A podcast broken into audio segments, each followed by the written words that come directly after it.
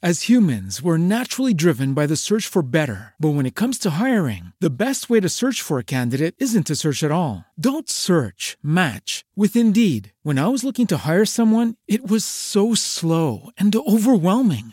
I wish I had used Indeed. If you need to hire, you need Indeed. Indeed is your matching and hiring platform with over 350 million global monthly visitors, according to Indeed data, and a matching engine that helps you find quality candidates fast. Ditch the busy work. Use Indeed for scheduling, screening, and messaging so you can connect with candidates faster. And Indeed doesn't just help you hire faster. 93% of employers agree Indeed delivers the highest quality matches compared to other job sites, according to a recent Indeed survey. And listeners of this show will get a $75 sponsored job credit to get your jobs more visibility at Indeed.com slash podcast. That's Indeed.com slash podcast. Terms and conditions apply.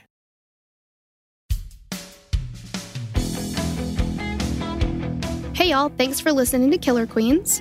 Or KQ if you're nasty. Welcome to the show where two 90s loving country chicks gab about true crime and tell each other to talk to the hand because the face ain't listening. I'm Torella. And I'm Tori. And we're sisters who have always loved true crime and decided to turn that obsession into a show with a light take on the topic. Kind of like diet true crime, it's all the flavor and fewer calories. Hmm. Now, with our show, you'll get true crime, 90s nostalgia, and a few four letter words sprinkled in. Because I always say that Polly Pockets and true crime go together like peas and carrots. Be sure to check out our case submission form on our website at killerqueenspodcast.com and follow us on social media and YouTube. Now grab your Sunny D, your Gushers, and your Ty Beanie Baby, and let's get into the episode.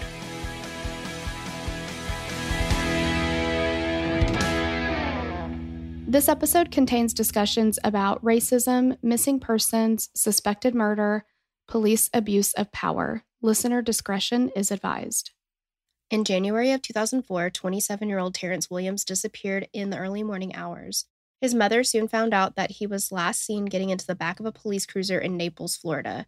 The deputy reported that he had dropped Terrence off at a nearby gas station.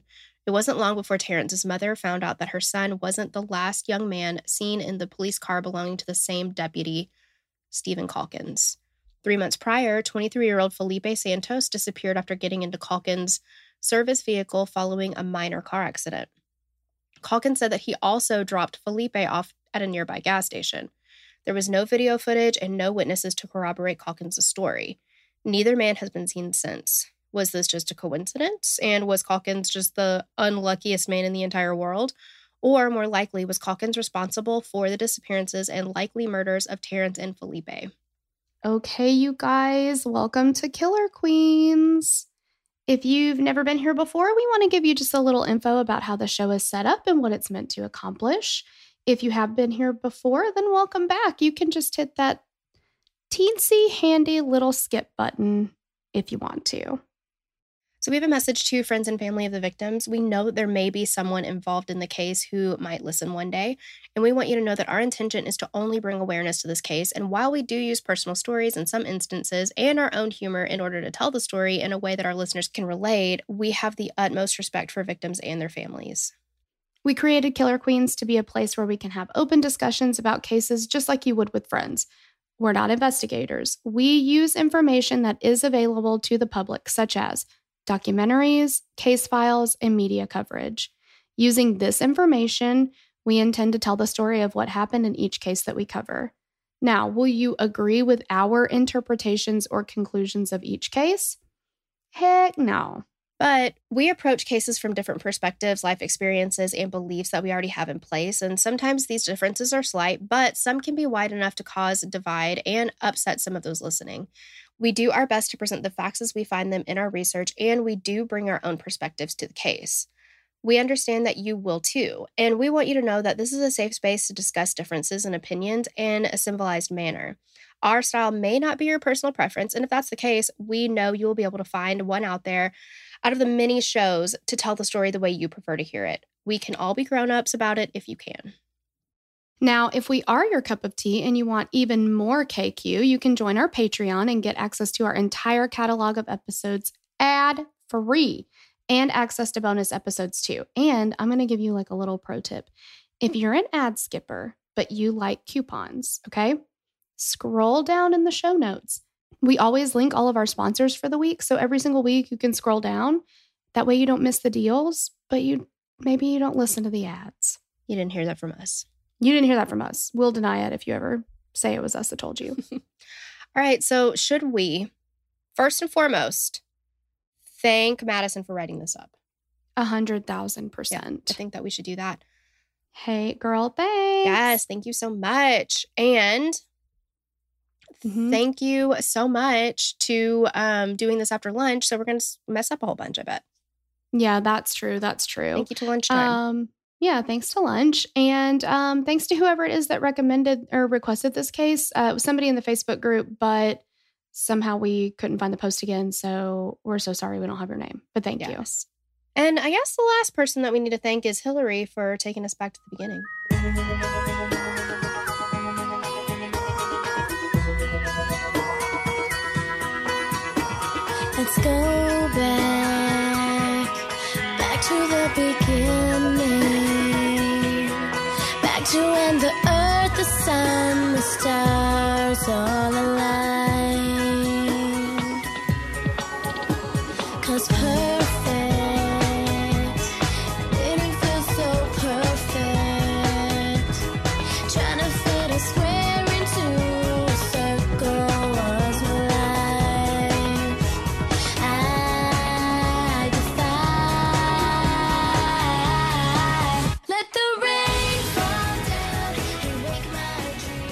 Terrence Dion Williams was born on January 17th, 1976, in Chattanooga, Tennessee. Chat Town, eh?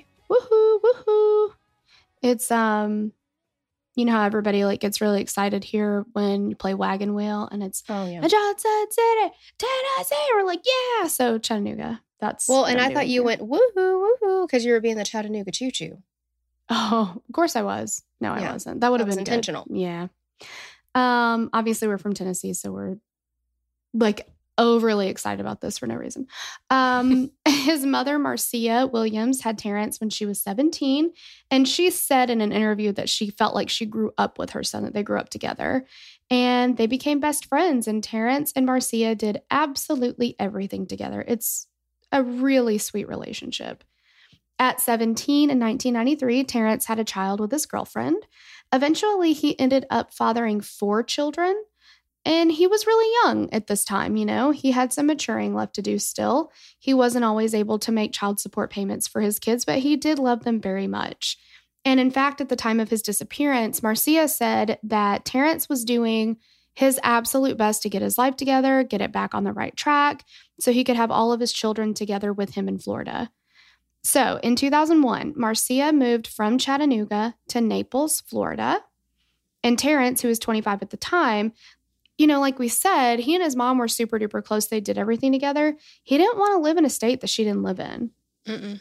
Like he wanted to follow her, which is just like So sweet. the sweetest. Yeah. Um, so, So he he moved, yeah, he moved down to Naples too. He got a job as a cook at a local Pizza Hut in Bonita Springs and was working to save money. Marcia started working at PNC Bank, where she and Terrence met a man named Jason Gonzalez. Terrence and Jason hit it off immediately. So they moved in together pretty quickly. They were roommates. And Marcia even referred to Jason as her second son. So these are people that spend a lot of time together and know each other's habits. Mhm. Uh, Terrence and Jason would often go out together. They'd talk to girls, they'd make new friends. And Jason said that he and Terrence were basically opposites, that Terrence was like really quiet and easygoing and he got along with everyone. And Jason was kind of that more like outgoing, could talk to more people like on the fly, like that kind of thing.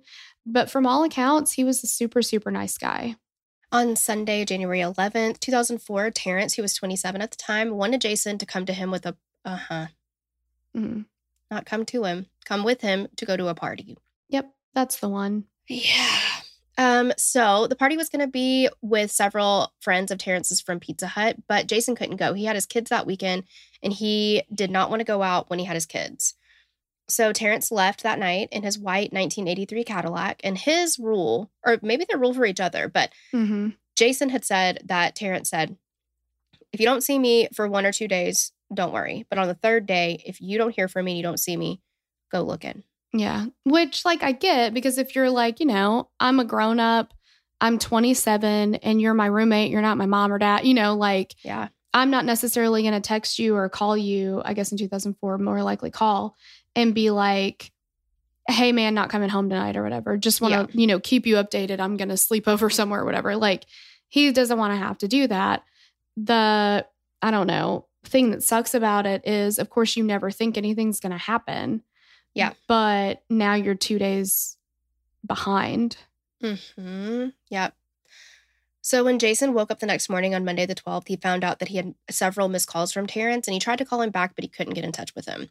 Marcia was also growing concerned as the day went on. The last time she'd seen her son had been the day before when she picked him up from work or for work and took him home.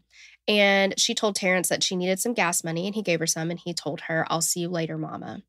That like really got me. Mm-hmm. I don't know, like just Knowing what we Mhm. know. Yeah. I'll see you later, mama. Like, how many times do, do you say that to somebody, you know? Like Mhm. anybody. You leave the house, tell Miss KB, see you later. Like, Yep. you just never think that that, like, see you later is the last time you're going to see somebody. Ugh. I know it's so sad. I feel like I really no. See, this is morbid. I was gonna say maybe I need to change up what I say when I leave because typically I'll say I'll be back. I'll say I'll be back, and he's like, "That's not the way you say it," and I was like, "I'll be back." but if that's the last thing he ever hears me say, you know, yeah. So, what would I you don't know. change it to? um, bye, bitch. I don't know. I have I have no idea. yeah. I'm gonna I think know. It's just so sad. It is sad. And you don't think that the last, you know, that would be the last thing. Like he wasn't thinking, and she wasn't either. Nobody Right. Could have known. So Terrence usually called his mom often, more than once a day. And when she still hadn't heard from him and couldn't reach him, she knew something was wrong. Jason contacted Marcia and told her that he thought something might be wrong. And finally, Marcia went to the Collier County Sheriff's Department to report her son missing. And guess what they said? We believe you and we will go look for him. We trust you implicitly. Mm-hmm. No, the fuck they did not. No, exactly, right? That's the end of the story. No, they didn't. They said, guess what? He's 27 years old, he's an adult, and he can do whatever he wants. How many times have we heard that? Mhm.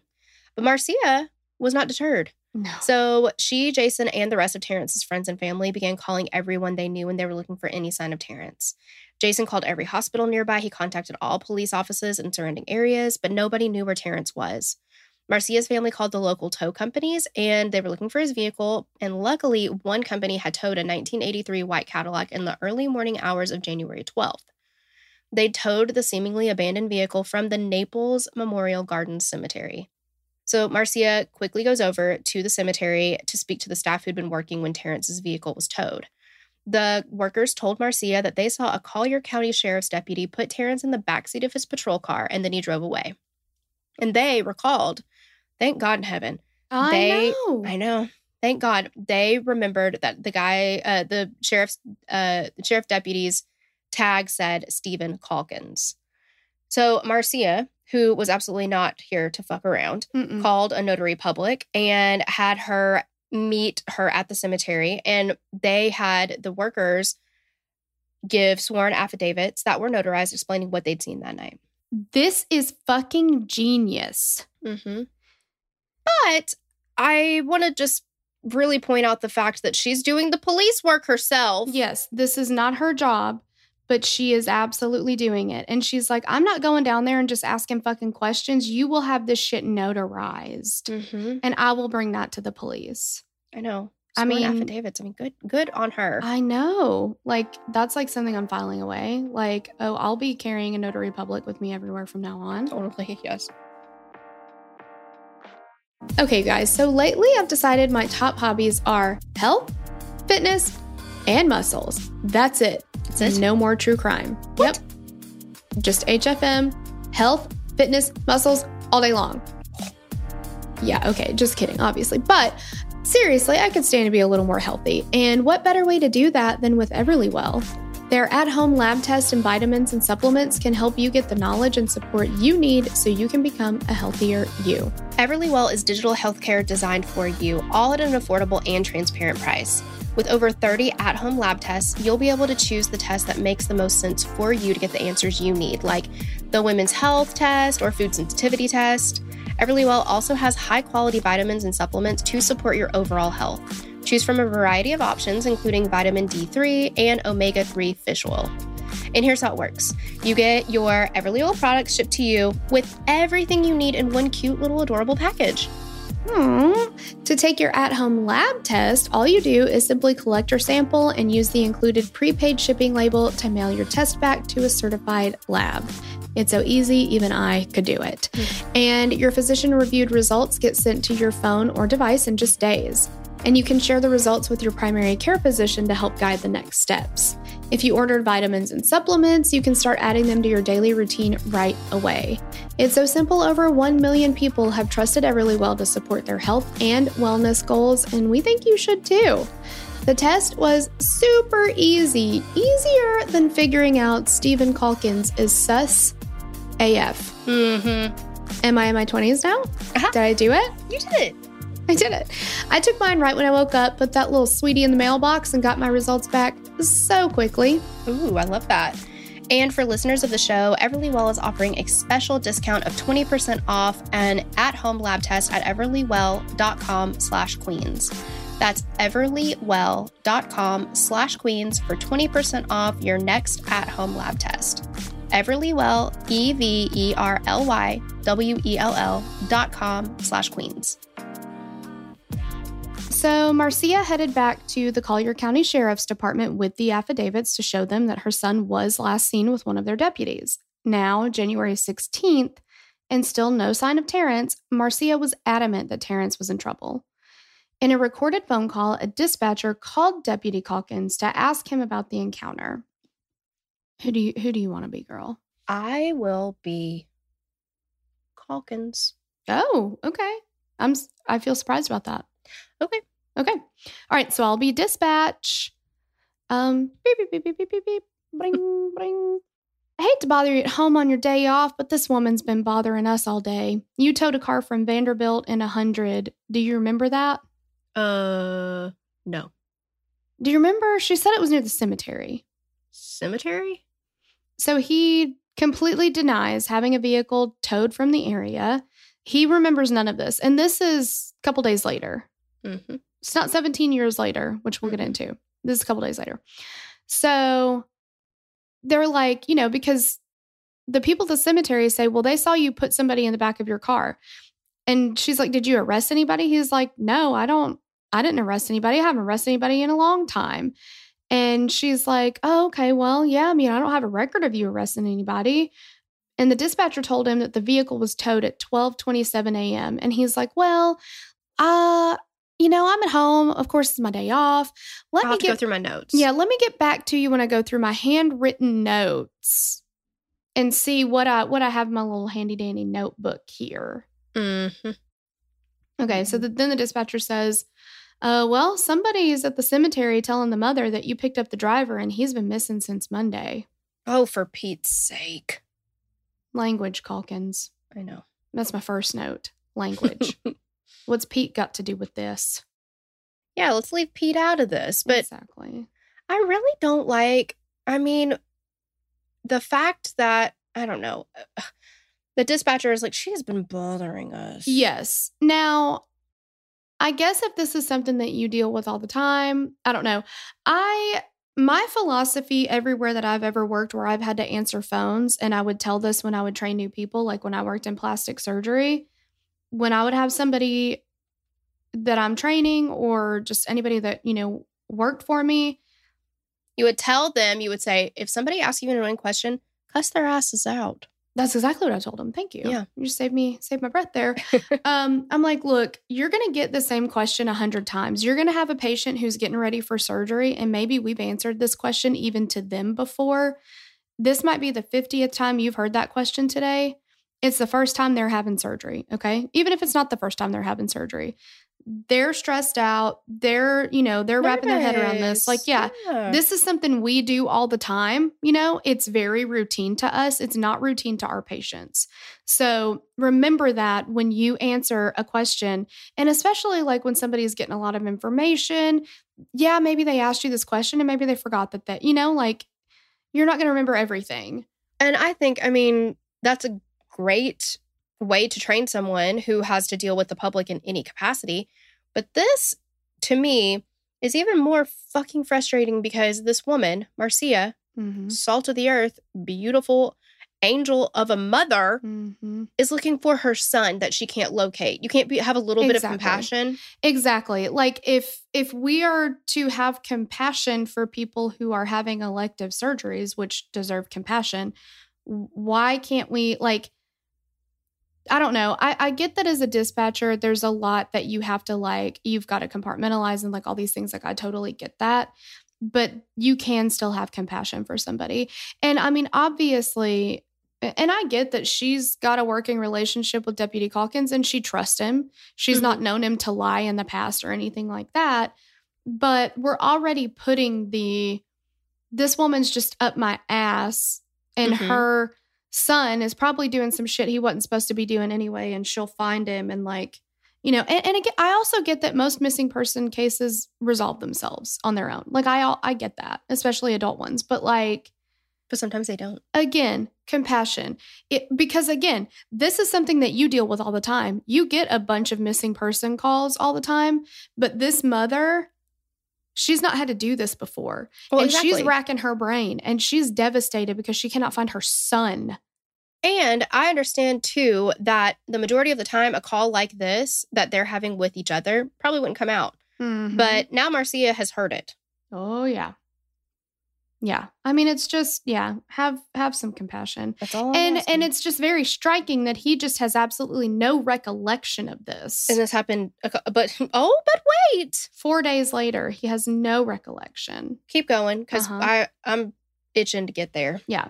So Marcia talks with a detective at the sheriff's office who assures her Calkins would not have had done anything nefarious. Just absolutely not. It's not in his nature. He was a 16 year veteran of the Collier County Sheriff's Department, and his personnel file had all these like accolades and great recommendations from the public and his coworkers and other superiors. Like on paper, he was an amazing deputy and they didn't have any reason to doubt him. And it definitely seemed like his coworkers were just taking his word for it. He doesn't know anything about this disappearance. If he says he didn't pull anybody over, he didn't pull anybody over.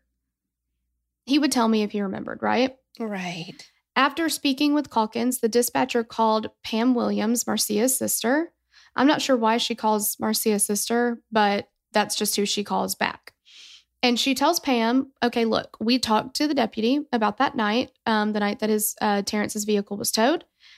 And he says he didn't pick Terrence up. And there's no record of him picking Terrence up. We would have a, an arrest record. And Pam is like, excuse me. But we have people saying that they saw him put Terrence in the back of his car. And she's like, uh huh. And he's saying he didn't. Mm-hmm. Okay. And so Pam handles it very graciously and says, Okay, thank you very much for your help. And she's like, You're welcome. And gets off the phone. I would have been such a frigid bitch, I'm sure. Mm. like, My blood was kind of boiling Yeah. listening to it. um, you know, but their position was Calkins says it didn't happen, so it didn't happen. Right. Marcia and the rest of her family started posting pictures and missing, per- missing persons posters around the city and surrounding areas, begging anybody to come forward with information about Terrence, which what would it do? Because we've got sworn affidavits from people in the police department is like, Still well, don't care. didn't Yeah. happen. Yeah. Despite the initial belief that the sheriff's department didn't believe that Calkins was involved, the department did launch an internal investigation into Deputy Calkins. I'm shocked by this. I'm very shocked by this. His superiors, No, I'm more shocked. Why, why are you trying to one up me?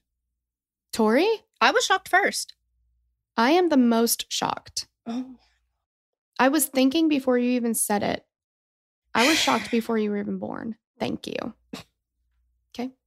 yeah. I guess what else you were before I was even born? Ugly. Oh, Didn't see that coming, did you? Are you Okay. shocked now?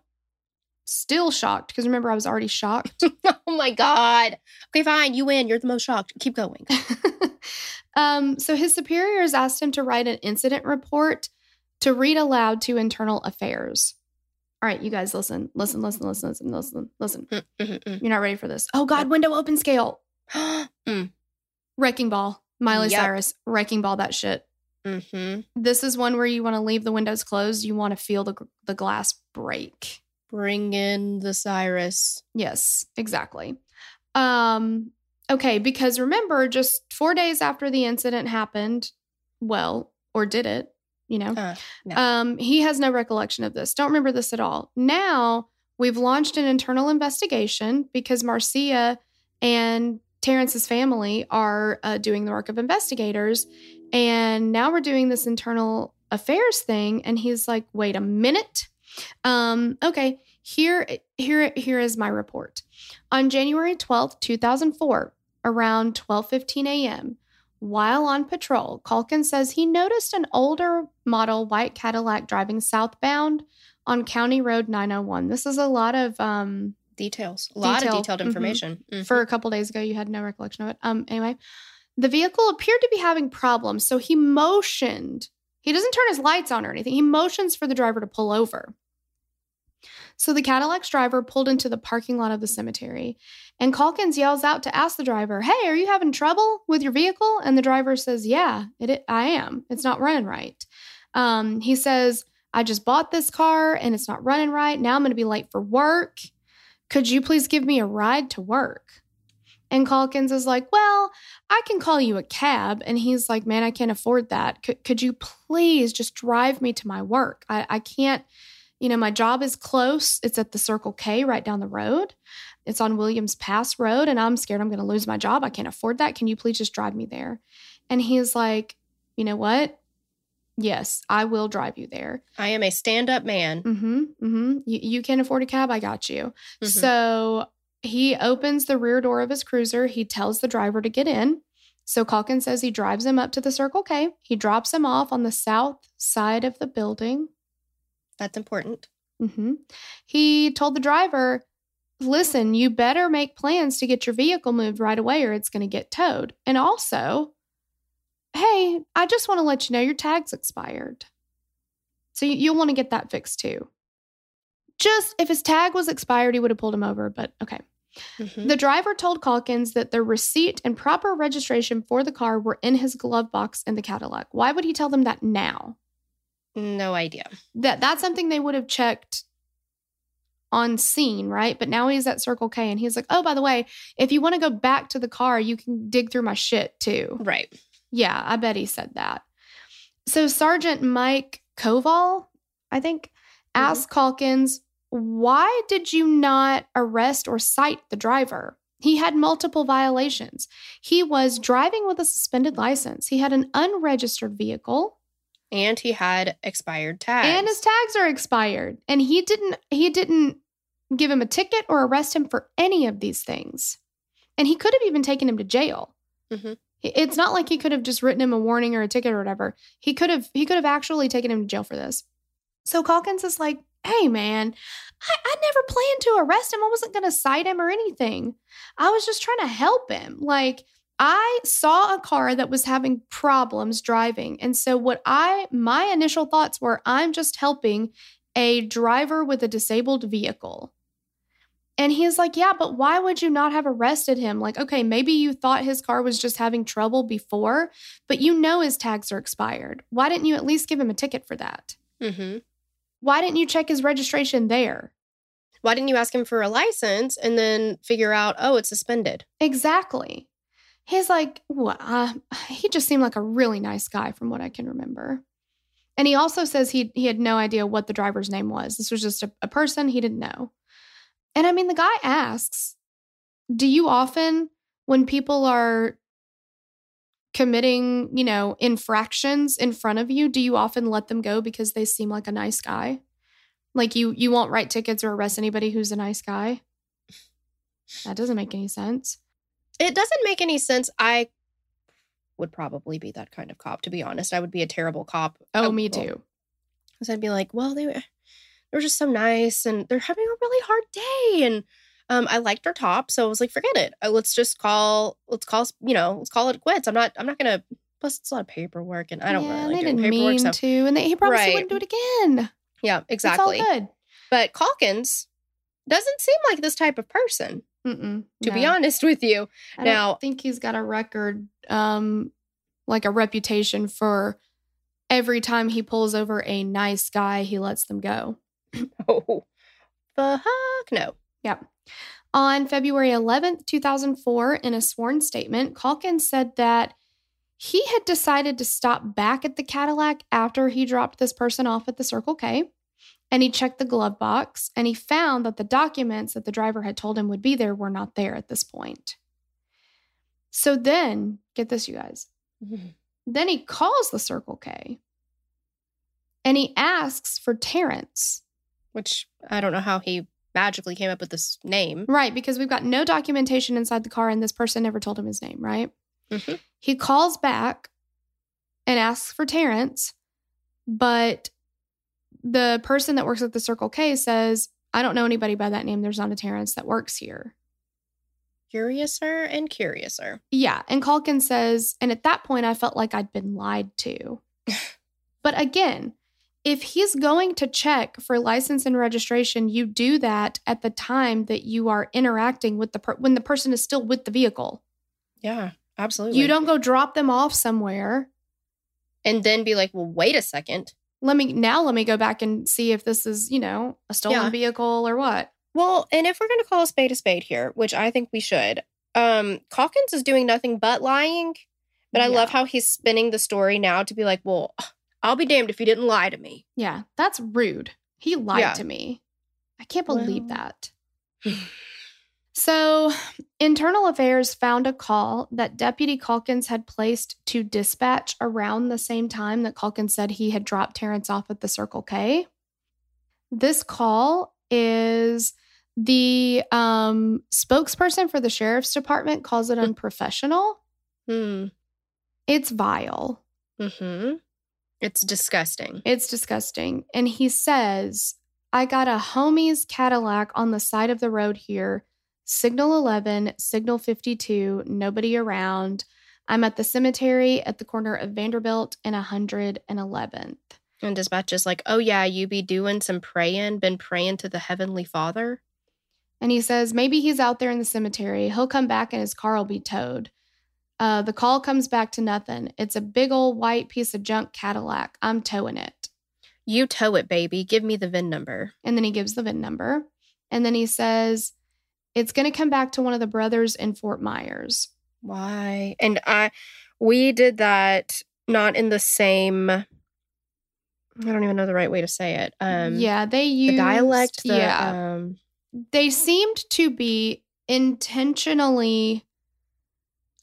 One of the oh who was it and there's a there's a show on paramount plus called never seen again Mhm. and it's actually great and tyler perry has um i don't know if he's in all of them because i only watched just the two Right, because he's directly involved in this case yes and he narrates these two episodes. He's got just a great narrator voice. oh yeah way. he does but somebody in this said this is the the vocal equi- equivalent of wearing blackface Yes, it was the civil rights. Uh, what was his name? Ben Crump. The yes yes, the attorney. yes it's awful, and or the audio equivalent or something like that Yeah. Um, they're obviously mocking people of color. And it's it's heinous if this call comes out, why are you allowed to still be a police officer? Mm-hmm. You cannot protect and serve your community if this is how you are going to refer to people in your community. Right. You have a a racial bias. Yes. At the very least. Yes. I mean, it's awful. And they're like laughing and joking. And the dispatcher, um, I don't know how to say his last name, Dave, Jolacure. Jo- yeah. Yeah. He said later. Who gives a shit if we get his name wrong? Yeah, that's true. He later said that he and Calkins were um, basically like quoting a movie from, or the movie was called Sudden Impact. I've never seen it. And it was kind of like an inside joke, and they were just going back and forth. And like, it really wasn't like they would do this all the time. It wasn't particular to this case, right? It was just all the time they did. So, okay. Just one thing real quick. You saying that it, it they it's something that you guys just do all the time and it's not that big of a deal doesn't help matters.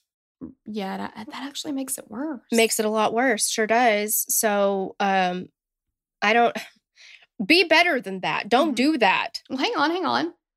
He said it was poor judgment. Hmm. So there you have it. Okay.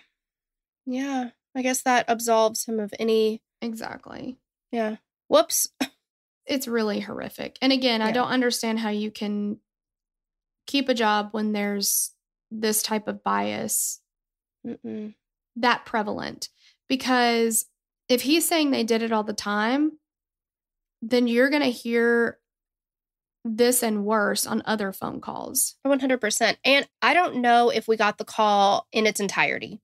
I don't know if if Calkins is the one that started it, but what we're going to discuss is two individuals that are people of color that have been missing under Calkins I don't can't can't take care um under his supervision. I don't know. What does this call specifically tell us? Right.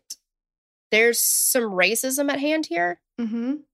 Which cannot go hand in hand with a public servant position. Not really, no. I feel like he's digging his own grave Mhm. with all of you know he's he's not doing himself any favors. Mm-mm. But just you go ahead now because I don't I don't know where I'm going with that. I'm just saying what a piece of shit per- human being, and I've got my feelings. Absolutely. Yeah. And also, like, we always talk about this with like just people who end up in jail, perpetrators and stuff like that, where they will say shit on a recorded line that's like very obvious. Like, why would you say something like that on a recorded line? Like, when you make a call from jail, it's fucking recorded. You know that. he knows this shit's recorded. He's a police officer. Yeah. He doesn't care. He's Mm-mm. above the law. Mhm. Nobody's going to say shit to him.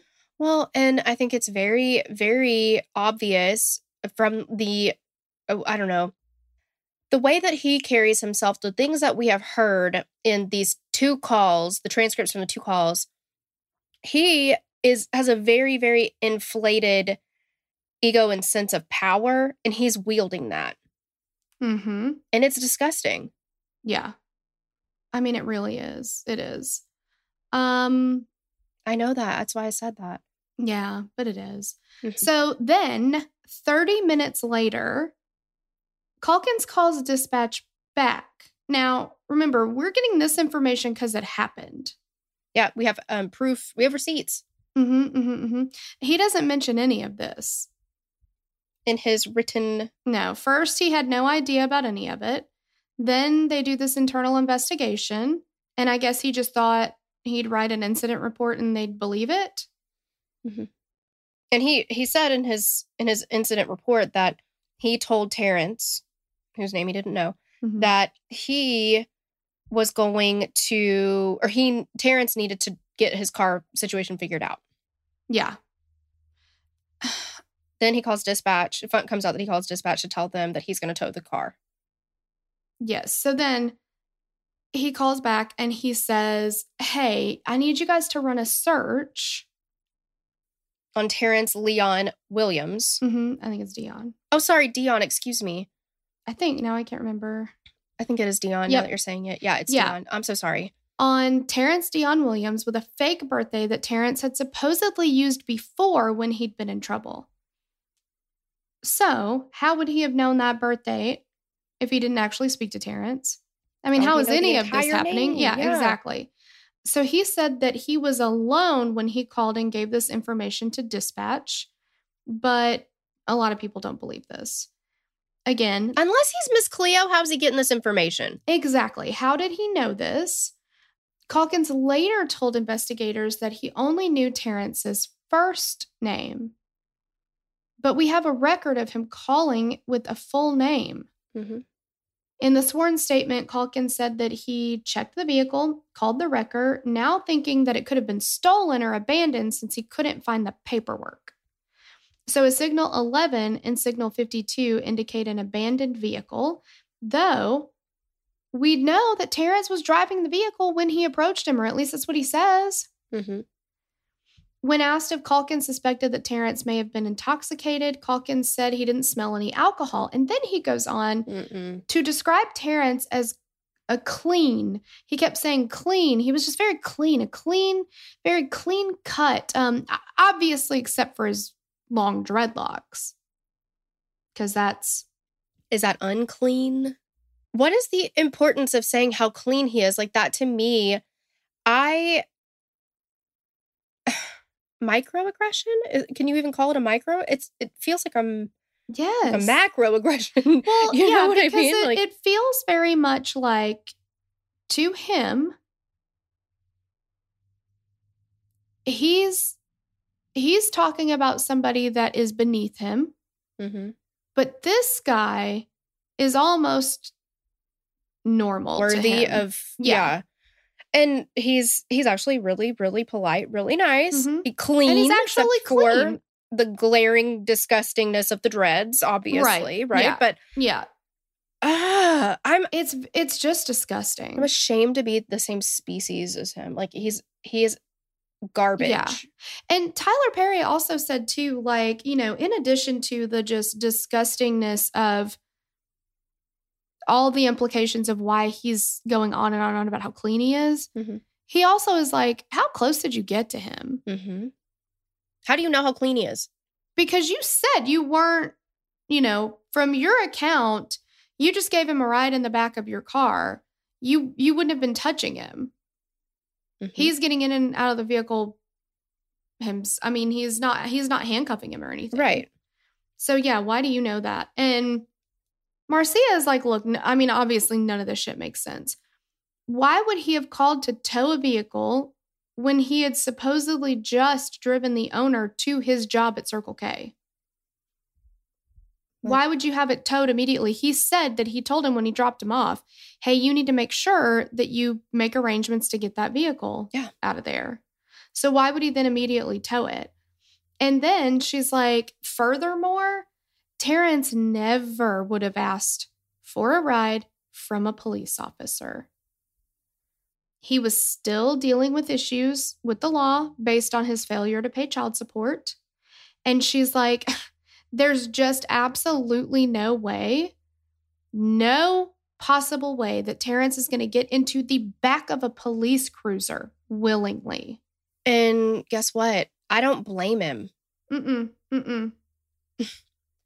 There's a, yeah, If exactly. if if this happened the way that it happened, which it didn't, but if it did, this is a perfect example of why I don't blame him. Because Mhm. where's Terrence? exactly what happened to him. You or I would not have the same fear No. to get into the ba- the back of a police car. If I was broken down on the side of the road and a police car showed up behind me, I would be like, "Oh, thank God." Right. And we recognize that we have that privilege. Mhm. Terrence did not. And he has every reason not to trust law enforcement. Yeah. And look what happened. So Calkins tells investigators that he had used, you know, they're like, well, what what phone would you have used to call the Circle K? And again, why would you call the Circle K? That's fucking stupid. But okay, what what phone did you use? And he's like, oh, well, I used my Nextel, which is the agency issued phone call or phone he would have. And they're like, interesting. Mhm, mhm, cool, cool, cool, cool, cool. Um, actually, so we uh we checked your phone records, dude. It's almost as if Calkins um is forgetting how police work works. Mm-hmm. Yeah.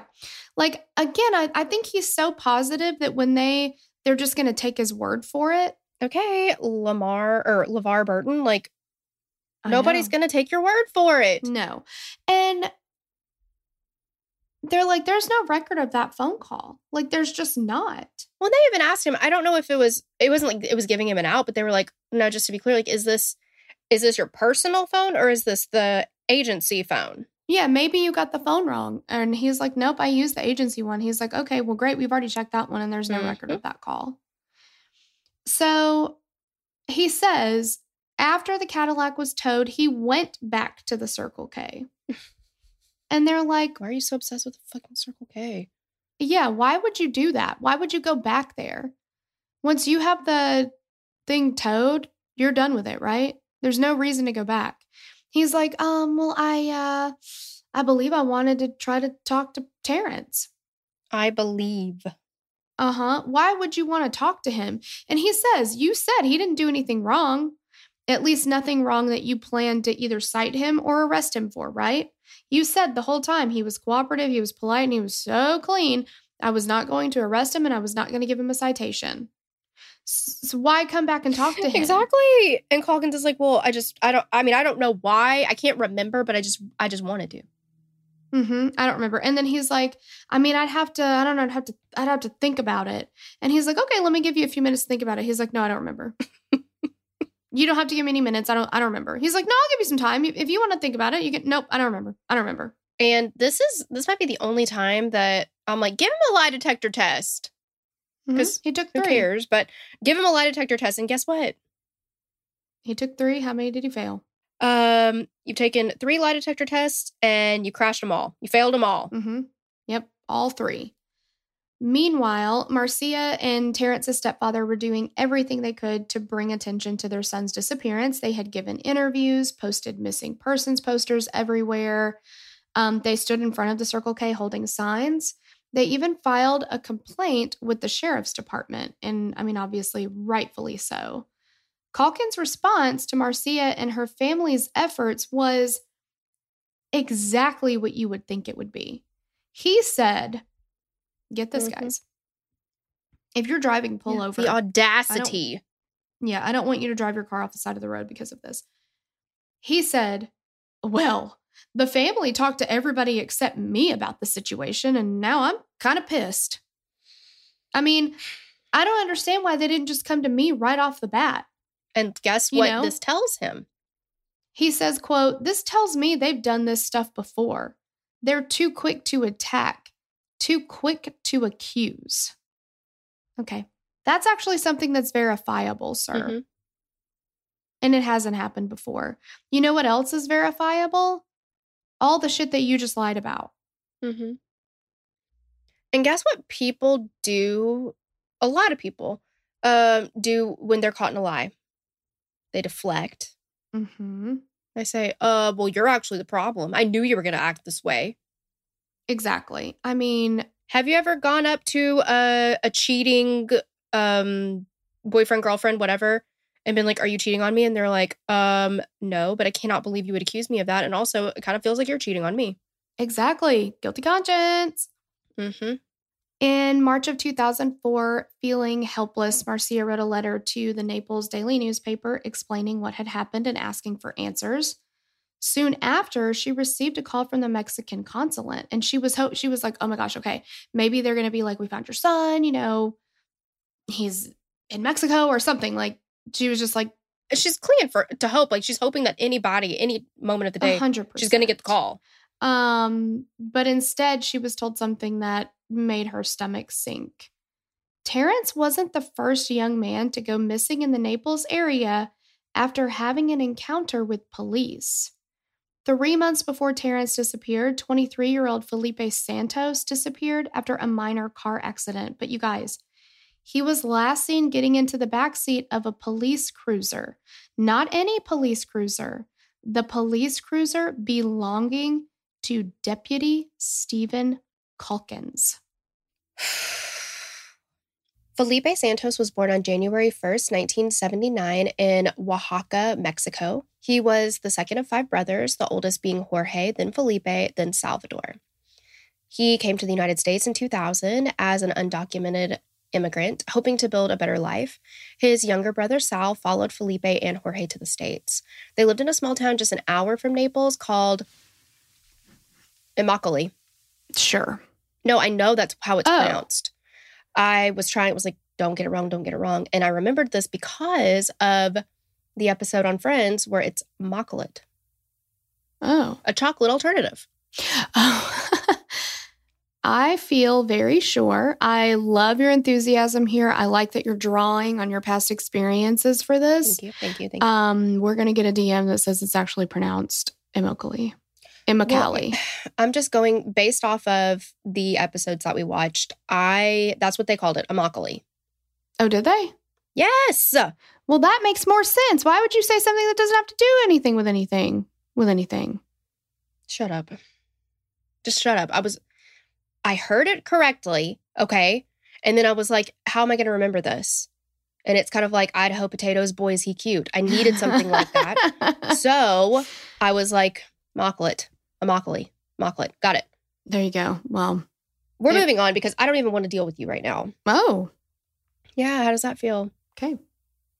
So, Immokalee is one of the nation's largest migrant communities, and there were a lot of resources there to help these immigrants. Felipe was a very hard worker, and part of the reason he came to the United States was to earn money to send back to his family in Oaxaca.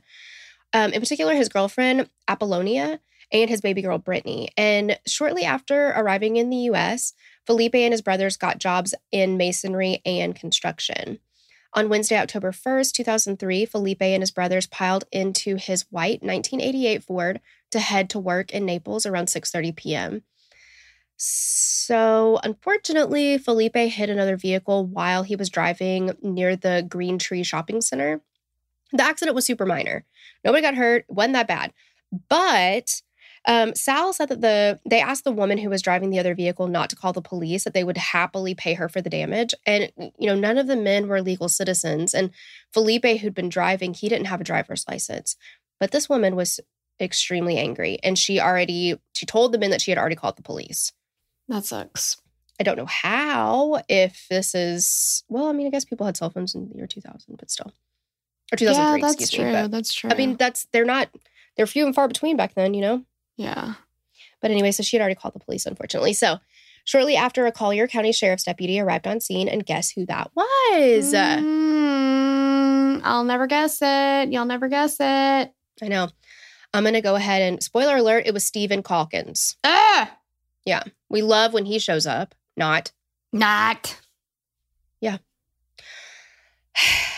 So Sal remembered that Calkins was very, very angry.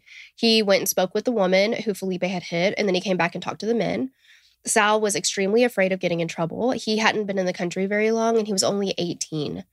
Calkins cited Felipe for driving without a license or insurance and told him to get into the back of his police cruiser, and then Calkins drove him away.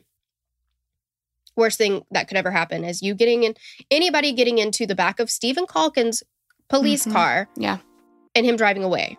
Yeah. Especially if your skin is not white. Uh, 100%. Oh my God. Ugh. Hey, you guys, have you ever wondered about the backstory, like why we call our dad Miss KB?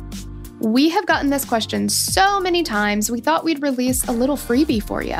So we recorded a Patreon exclusive Q&A last year and be warned we were outside and there was some wind Mhm. where we answered this question and we want y'all to have the answer even if you're not a patron.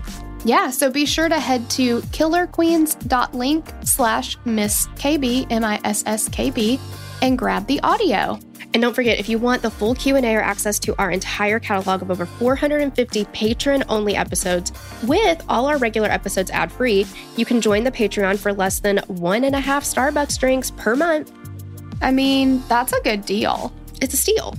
It is, it's a steal. You'll get four episodes per week from us, all ad-free, plus anything fun we do like Q&As or literally anything else. So definitely check it out. And not every tier includes every episode. Yeah, we do have different tiers, so just be sure everything's listed out there when you check it out. But in the meantime, be sure to grab your free audio about Miss KB and how he came to be called that at killerqueens.link slash Miss KB. So Sal and Jorge assumed that Calkins was taking Felipe to jail, and one of the brothers called the Collier County Jail to find out about bailing Felipe out, but they didn't have any record of him. Their boss at the construction company told them that they'd wait a bit and call back, and maybe you know maybe he hadn't been processed yet. Maybe it was taking longer than expected, Mhm. but they called back several hours later, and there still was no record of Felipe, and he wasn't at the jail. Oh my gosh. Sal and Jorge could not find their brother. They hadn't heard anything from him. So they contacted the Mexican consulate to assist them with a missing, um, filing a missing persons report and an internal complaint against Deputy Calkins. The sheriff's department launched an internal investigation into Calkins' encounter with Felipe. And Calkins said that he changed his mind about taking Felipe to jail because, and get, get this, he was so polite. He was so cooperative. He was like, you know what? Even though it's my job to I don't know. Like, th- this is Um, the rules when this thing happens. Right. And you definitely cuz this is the thing too. And in the episode that we watched on this, the brother, because we actually hear from Sal, Salvador, he is like, you know what? Yeah, he he did break the law. He's an undocumented immigrant. hmm He was driving without a license. Like those, he def- definitely committed crimes. Yeah. Uh, That's it's not a question. But Right. Calkins, despite all of this, is like, you know what? Never mind. We're so damn nice. Yeah. I'm not going to take you. I'm not going to take you. No. He probably smelled good too, or whatever. right. He looked clean. like, yeah, because their their worst nightmare about this encounter is that Felipe gets deported. Yeah. That's their worst nightmare that he goes to jail and then he is no longer in the United States. Right. And it didn't even occur to them, which it should never and shouldn't of course happen, not. Yeah. that it could be way worse, that he could go missing for forever, it feels like. Guess what Calkins said he did? So he was like, I didn't I didn't want to leave Felipe at the scene because I didn't want him to drive his car illegally. So I just dropped him off. It's not a big deal and it's not sketchy. I dropped him off at the Circle K about a mile from where he had picked him up. What is it with him in this Circle K? I don't know. Strange It's- things are afoot at this Circle K. Right, exactly. And he's very, it's a very specific lie to keep using. Mm-hmm. Yeah, because we know he didn't go to the Circle K. Like, Right. there's video footage and he ain't there. And I just don't know how a police officer who should have a pretty basic knowledge of, you know, how investigations work, that there are cameras typically around. You can canvas it and ask, did anybody see this person? Yeah. How he doesn't seem to know that. He just thinks everybody's going to take his word for it. Felipe was never seen again, and Calkins' actions were deemed lawful and proper, and the complaint against him was closed. And that is the problem with an internal investigation. Yes, that is okay. This whole situation is so sus. Oh my God, it's completely sus. Totally sus because how is it? Okay, even if he says, I dropped him off somewhere and he's never been seen again, you're still the last person that was with him and you didn't follow protocol. You went against what you were supposed to have done in that situation. Mhm. You're not just supposed to be like, well, eh, that's fine, never And- mind. Exactly. And it's not like Felipe or Terrence got into his car because they wanted to. Now, Calkins might say that Terrence did, but it, Yep. it, it's not true. Exactly. But Felipe, for sure, did not get in because he just wanted to. like once you're in police custody which like you're saying like he was he was made to get in the back of the car Yeah. he is now in police custody so Mhm. you would think the police would be like we better fucking find this guy because he's on our watch like Mhm. and just we are the, in charge of him. yeah just the sheer like Calkins just being like, eh, he shows up with his uniform, his badge in his patrol car. You know, people see his name on his uniform. Mhm. His brothers witnessed him getting into this car and then he's never seen again. And he's like, yeah, what the fuck are they going to do to me? I'm a police officer. Right. That's exactly. I'll just tell him I dropped him off somewhere and they'll believe it. And they fucking do. And they did. Yep. Mm-hmm. he knows the law doesn't apply to him. He knows that. Yep. It is awful. hmm So let's get to some theories. The first theory was that both men were running as fugitives from the law.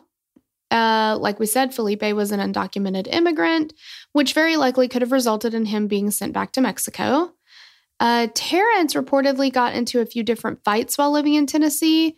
He had pled guilty to robbery in 1995 and was sentenced to 11 months in jail, including probation, according to court records. Marcia said that Terrence had spent 55 days in jail following a DUI charge and still owed child support to the mothers of his four children. After that, he had moved down to Florida in hopes of getting his life on track. Coincidentally, Terrence was set to appear in court on January 14th, two days after his disappearance in Tennessee for child support. And if he failed to show up, he would have had to pay a $5,000 fine and serve 60 days in jail. And Marcia said when he had to go to court for stuff, he went to court hmm and he just told him like this is what's going on like i'm i'm working i'm trying here this is what i have going on I just feel like that's such a cop theory uh-huh to wash their hands of it. Like they probably just ran away. Right? That's like the go-to. exactly yeah Can't can't change the fact that they probably ran away. it doesn't make sense for Terrence to skip. I mean, unless he, unless he is the kind of person who is always on the run, but he's not. He's has a roommate who he sees all the time. He has a job that he's very reliable with.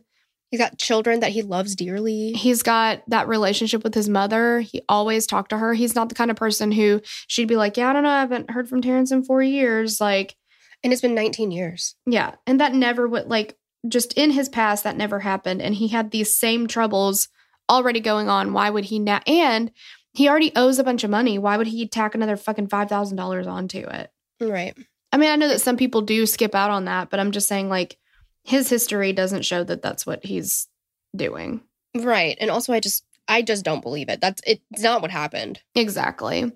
On July 2nd, 2004, the Collier County Sheriff's Department issued a statement saying that both men were wanted by law enforcement and that they may be purposely avoiding being found by law enforcement. Because again, they ran away. And also let's make them the the criminals, right? Mm-hmm. Guess who is the criminal that we're not looking at, refusing to look at? Mm, not Steve Calkins. Uh-huh. He dropped him off at the Circle K, bitch. Yeah. All right. So then the second theory was that the two men had, listen to this shit. Mhm. The two men had just gotten lost in the Everglades after being left there intentionally. There are stories. Do you remember, Tori? We looked into a case like exactly this. what- yes. Was it called Starlight Tours? I cannot remember. Um, because this does happen. I know this was in Alaska and it was for Canada. or Canada. It was some of the people. uh, Well, there's a big divide in certain places. A lot of, um, what's the word? Prejudice, I guess. Uh, Yeah, I mean, people being, yeah, very like any indigenous people, the cops seemed to target, but they would pick up indigenous men, women, and boys and then leave them miles outside the city on sub zero winter nights, leading to what's known as the Saskatoon freezing deaths. But they called Saskatoon them. 100%. Yeah, they called them uh, Starlight Tours. So they would pick up Okay. Indigenous people on charges range it it didn't ma- they wanted to just find something to pick them up for right so they'd be like Mhm. you're drunk in public or you're whatever they'd pick them up of course these people think they're going to jail they'd drop them off somewhere without sometimes without shoes and stuff like that Coats, anything. yeah. uh-huh and they would let them just walk and then they would freeze to death Mhm. so this does happen. And obviously in southern Florida, we're not talking about somebody freezing to death, but what people are thinking is maybe somebody dropped them off in the Everglades. I mean, but the the people who would have dropped them off would be Steven Calkins. Steven Calkins, yeah. But I think the police, The reason why this is a bullshit theory is because they're trying to spin it. like somebody else picked them up, Right. And blah blah blah. Yeah. So yeah, that that maybe they'd been dropped off in the Everglades and then they just couldn't find their way back home and they um died somehow. Right. By wildlife or drowning or something. Got just getting lost. Or and, just you know, succumbing to the be- elements or Uh, yeah. absolutely, yeah. But I feel like what if if this is a theory that they had at any point wanted to go with or even entertained, it's a lot of blame shifting and um Yeah. And I think there's there there may be some investigators who are like, well, yeah, maybe Steven dropped him off there. sure. But it, it felt very much like it yeah, it was uh well maybe that got picked up and then somebody dropped him off or they just got lost trying to walk after he dropped him off and they ended up, you know, like I don't know, all this stuff. Yeah. But investigators were like, this probably didn't happen for a couple reasons. Like Felipe and Terrence were both healthy young men. It's not like they were dropped off in the middle of a desert where there was nothing around, you know, like they Mhm. they probably could have made it far enough to get help if that's what had happened. Right. But they couldn't search the area really because it's such a massive area. I wonder if they do search that area though, how many bodies they would find. Oh, 100%. Or uh, if they bodies or remains at least. I yeah, mean, yeah. Because I mean, it, if it's an area that people know is not going to get searched, mhm. you know? And then the third theory is the most obvious they were murdered. Many of Calkins' fellow deputies were suspicious, especially after Terrence went missing too. And this is what really pisses me off because three months before this happens to Felipe, why did we not pull him off the streets? Mhm. Because again, this person was in his custody. Now, with Terrence, he, like you said, he's saying, Oh, I just gave him a ride. He begged me to give him a ride, begged me to give him a ride. He was not, he still was technically in police custody because he was in his car, but he's saying, I didn't take him into custody. Right. But you did with Felipe. He's Mhm. your responsibility. So he he went missing on your watch. Either you have something to do with it, or you were neglectful, or you were reckless, or you something. No, he was not. No, he was not because Steven Calkins looked at himself in the mirror and he said, You know what you're doing? What you're doing is proper and lawful. Mm-hmm. Well, yeah, that's true. And they're at the Circle K. Mm-hmm. Have you even thought of going to Circle K? I just can't like. Terrence would not be missing if the police had done anything about Calkins and Felipe's disappearance. hmm I mean, it's just awful. Mhm. Um, it did seem like like one one of the deputies even said most of us thought he killed both of them. And they did try to dig stuff up on him. They tried to find something on him. And of course, you know, there's no video footage from either Circle K of Calkins dropping either man off. In August of 2004, he was actually fired by the Collier County Sheriff's Department because they get couldn't get him to fully cooperate with the agency to get the information they needed to locate Terrence and Felipe. What does that tell you?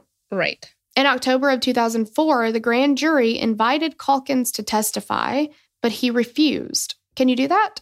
Yeah, can that be? Because the way they're saying it, they're like, Hey, if you want to drop by and answer some questions, if not, no big deal. Yeah. Hey, we're having a grand jury on Friday. Like, it's just very casual drop in, drop out, stop by, light refreshments and whatnot. Do you want to come? He's like, "Mm, no. Yeah. Okay. Is a grand jury being called.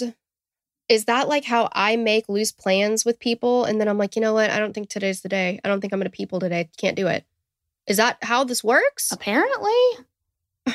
Because, yeah, I've never heard of it as being invited.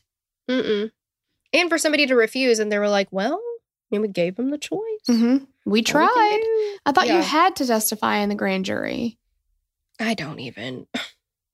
No wonder this stupid asshole thinks he's above the law because he fucking is. Exactly. He was never indicted because there was no evidence that a crime had actually occurred, I don't understand how. I mean, except the fact that he was in your car, seen getting into your car by multiple people, and now he's fucking gone. and the story has changed Yeah. so much. And you said you dropped him off at Circle K, and you were never at Circle K.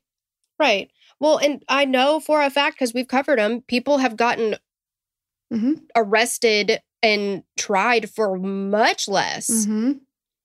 than this guy has. But uh, they're going with all their, I think, all, and Tyler Perry says it too. I think they're like, no body, no crime. That's it. yes, If yeah. we don't have a body, we do not have a crime. Case closed. That's it. I mean, I get that it's a, it's more difficult, but nobody crimes are tried all the time. Maybe not all Mhm. the time, but they are tried. Well, but uh, again, I can't stress this enough. This is 18, 19 years later. Yeah, exactly. I know there's a statute of limitations on that kind of thing. If they have to be missing for what, seven, ten years, something like that. Yeah, I don't remember how okay, much, well, but yeah, that. yeah, they can be declared legally dead, and there's no evidence that they're still alive. hmm They've never surfaced. They've never contacted anybody. They've never used any bank accounts. They've never used their phones again. They've never been spotted. That like all these things. Yeah, exactly. In January of 2016, Calkins sold his house in Naples and moved to Iowa. The new owners of Calkins' former home gave police full permission to search the residence without a warrant, and they tore that house and yard up. They were looking for any evidence of foul play, even digging up freshly poured concrete in the backyard. Despite not finding anything, this signified how convinced the sheriff's department was that Calkins had murdered Felipe and Terrence. In December of 2020, Calkins was forced to be deposed as part of a civil suit against him. And he again talks about, you know, how he didn't take either man to jail because they both seem like just really nice guys. And when asked, because if you watch the show that we've been talking about, if you watch it, there's, I guess, excerpts, pieces from this civil suit um, from the deposition. And he, whoever is deposing him, is like, you do realize that, and he hands him uh, his the transcripts or whatever, his report that he made, something like that. And he's like, you know, we're looking for these men to like there's a mother who is actively looking for her son. We want to help her. Do you think that is that correct? Like do you want to help her find her son? Something like that. And he's like he just sits there doesn't say anything. And he's like do you do you want to help her find her son crickets nothing do you want to help her find her son and he's like oh sorry i'm just i'm, I'm just reading it because I, I don't remember what was i mean this is 17 years ago so i gotta read it I just he's just so smug and so yuck. uh huh. And he's like, "You pushing me is not going to help anything. Yeah. Don't push me." Like, well, and he's like, you know, this is what 17 years later or whatever, and he's like, "I'm doing my best to help here. I'm trying to remember, and you're pushing me." I guess that Calkins has never been in an interview or investigation, interrogation, whatever you want to call it. Exactly. If he was on the other side of that, he'd be like, "You did it! Tell me where were Yeah, exactly. Yeah. Fuck this guy. Yeah. Unfortunately, the wrongful death suit was not allowed to move forward either. The court appointed arbitrator said there just wasn't enough evidence to bring forth the case. And Calkins is currently living as a free man in Cedar Rapids, Iowa. And there have been no developments in the search for Felipe Santos or Terrence Williams.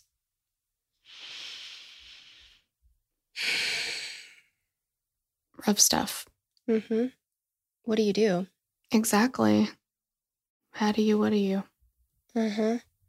And I feel like the only message that you could receive from all of this as a family member of either of these two men is no one cares about them. Exactly. It's not true, Mm-mm.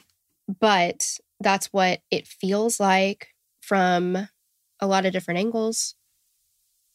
Like- yeah.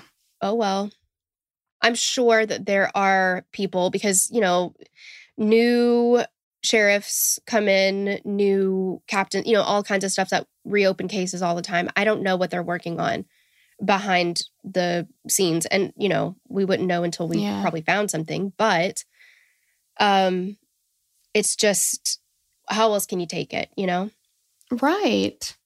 Exactly. And obviously, he chose these victims because he believed that nobody cared. And again, he was very wrong. But at the same time, he also knew that he would, I mean, people are just going to believe him over them Mhm. and over their families and over over all the witnesses that there were so many witnesses I know. And so much lack of evidence that he was not, t- that his story doesn't check out. You know what I mean? yeah Like, exactly the like evidence points to you're a freaking liar. exactly and like you said i mean not that it's right but there have been so many people arrested for and convicted on less hmm I I genuinely feel like if things were different and Steven Calkins was just a regular Joe Schmo guy and they wanted to get him bad enough, they could. 100% So yep that's it. Um, we would all, of course, always love to hear what you guys think about it. yeah you know, like we said in the beginning, everybody's gonna have a different opinion. So if Mhm. if you see something that we don't see, let us know. But yeah definitely this is just a tough case because I don't like unsolved ones um, anyway, and this one just really grinds my gears. I cannot. Yep we cannot even with this one No, Mm-mm. it's so sus. it's It's totally like, sus it's Ah. almost as sus as ben thinks you are oh my god, you're pretty sus I am not sus. Okay, Well, bruh, bruh bruh. Bruh. Jesse has started saying yo now. Like when he sees the toy ones, he's like, yo, look at this toy. Yo, I need that. I'm like, oh my God. Yo. I still remember when he was playing with Miss KB, and I just am in the other, I'm in the kitchen there in the playroom, and I can hear him go, not the new invention. it reminded me of not the littlest hobo. so funny. I know, it's so cute. All but right. anyway, yeah, that's it. But uh, thank you guys so much for listening. We love you, and we hope we'll catch you on the next episode. Bye. Mm, Bye. We'd love to hear your thoughts on this case. Connect with us on Instagram or Facebook to continue the conversation. Thanks for listening, and we will meet you back here next week. Bye. The theme song for the show is created and composed by Stephen Toby. You can find more of Stephen's work on SoundCloud. Our logo was created by Sloan Williams of Sophisticated Crayon. You can find more of her work on Etsy. Visit us at killerqueenspodcast.com for merch and other info about the show.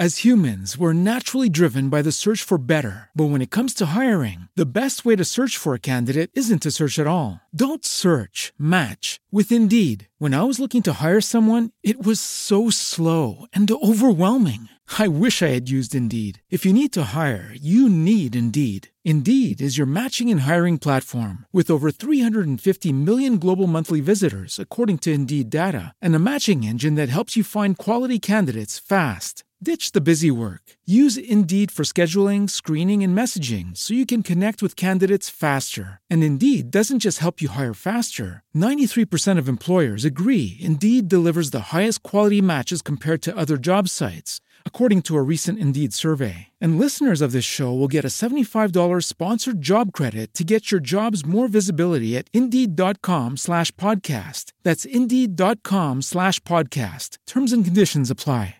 With LinkedIn Jobs, we tap into a network of more than a billion professionals to help you find quality professionals quickly and easily for any role you need. Marketing wizards? Found them. Software engineers? Found. That project manager I could never seem to hire? And found. LinkedIn Jobs quickly matches your roles with candidates with the right skills and experience. In fact, 86% of small businesses get a qualified candidate within 24 hours. Post your first job for free and get started at linkedin.com slash spoken. That's linkedin.com slash spoken. Terms and conditions apply.